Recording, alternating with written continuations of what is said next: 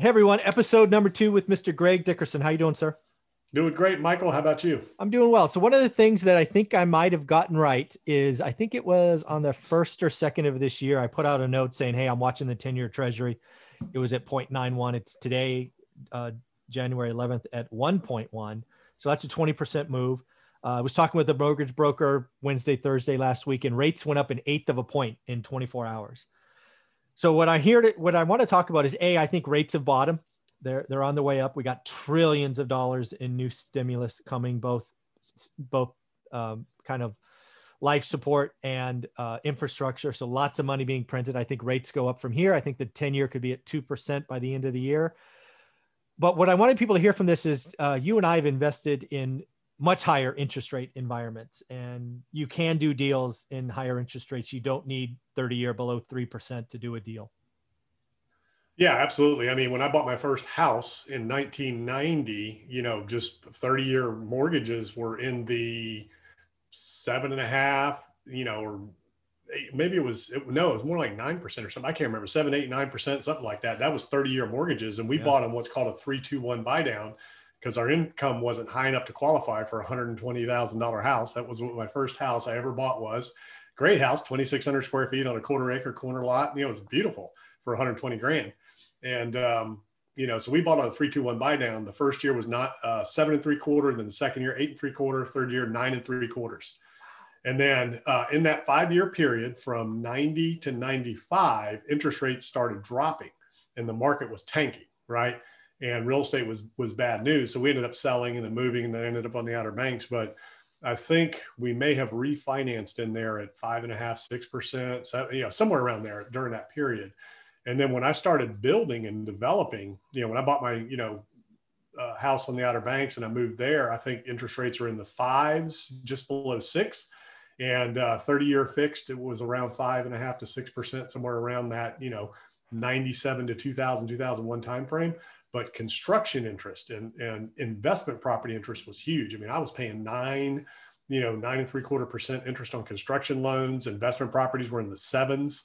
Uh, the only thing that you could get, which is interesting when you compare it to today, were interest only LIBOR loans. Mm. And those were the ones where you could get sub 5%, you know, 5% or lower. And uh, that's kind of where the best rates in the industry were. Today, they're in the twos. Yeah, you know, it's amazing. And really, what I want people to realize here is again, interest rates, the rise in interest rates may start slowly, but they can pop quickly. Mm-hmm. Right. I remember time. I mean, just go back to Greenspan. I think Greenspan, or maybe it was Bernanke. I think it might have been Bernanke. He raised interest rates like 17 times in two and a half years.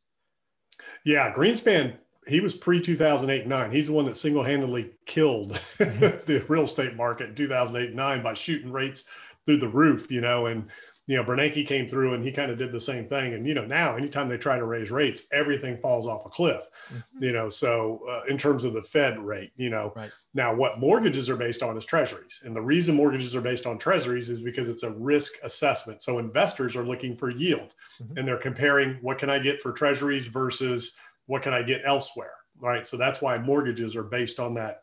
Uh, or, you know, mortgages versus treasuries. You know, yep. if, if I'm going to go in the mortgage-backed securities or am I going to go into treasuries? So that's that's why those rates are based on that to to, to provide a spread for investors, and uh, it can go up quick. And we saw it. You know, 0809. I mean, rates shot up, the market tanked.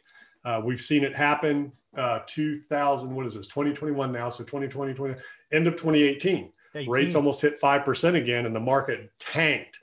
The yeah. fall of 2018, it fell off the cliff I want people to remember that because a lot of people don't realize it. Yeah, the market. Who who was it? Was it was Powell, right? No, who's the Fed chair now?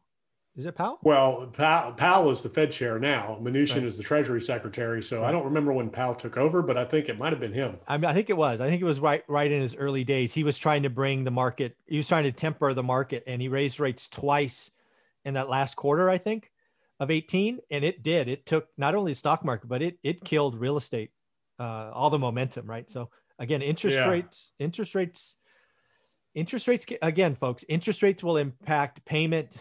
People buy on payment. So i believe a rising interest rates environment may not do it at an eighth but it rises three quarters certainly a full percentage. We will see a pressure on housing prices.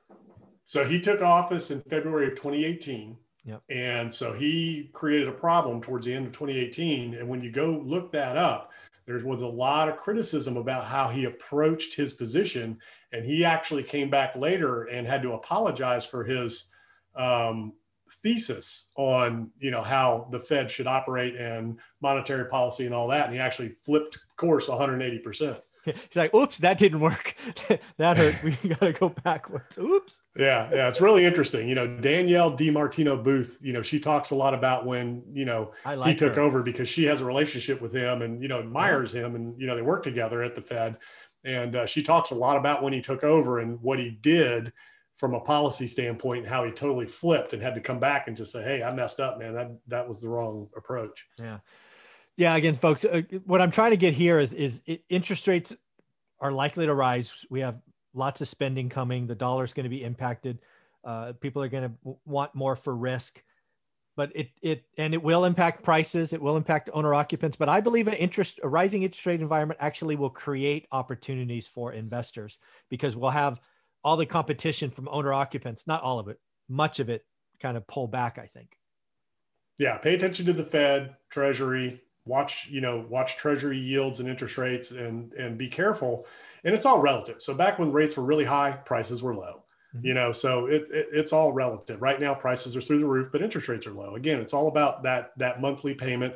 That's how we you know in the investment property world that's how everything is based everything's based on the cash flow yeah. um, and you know which is which is that mortgage payment you know at the end of the day so uh, same thing with cars you know it's all about the financing you know every deal and i made some videos lately about about you know different degrees for millennials and college students and if there's any college kids millennials anybody looking to go to college that's in college whatever you're looking at graduate school finance okay finance is the key to the deal. Without the financing, there is no deal. So you need to understand finance. You need to understand how to structure deals, financial engineering, financial architecture, deal structure, capital stack. You need to understand all of that um, and how it comes to play because without the money, there is no deal. The capital has the loudest voice. Yeah, there you go.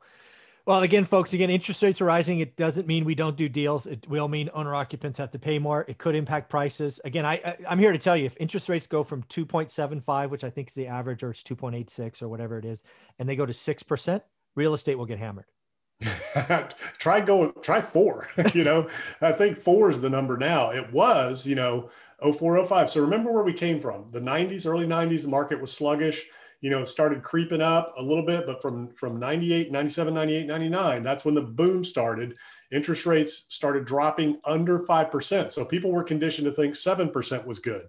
Then it was 6, then it was 5 and 5 was the magic number. And as long as we were under 5% through the, the early to mid 2000s, that was the peak of the real estate market before the crash. And anytime we tried to get close to or above 5%, the market would tail off. It would just stop. Mm-hmm. So now, then it became four.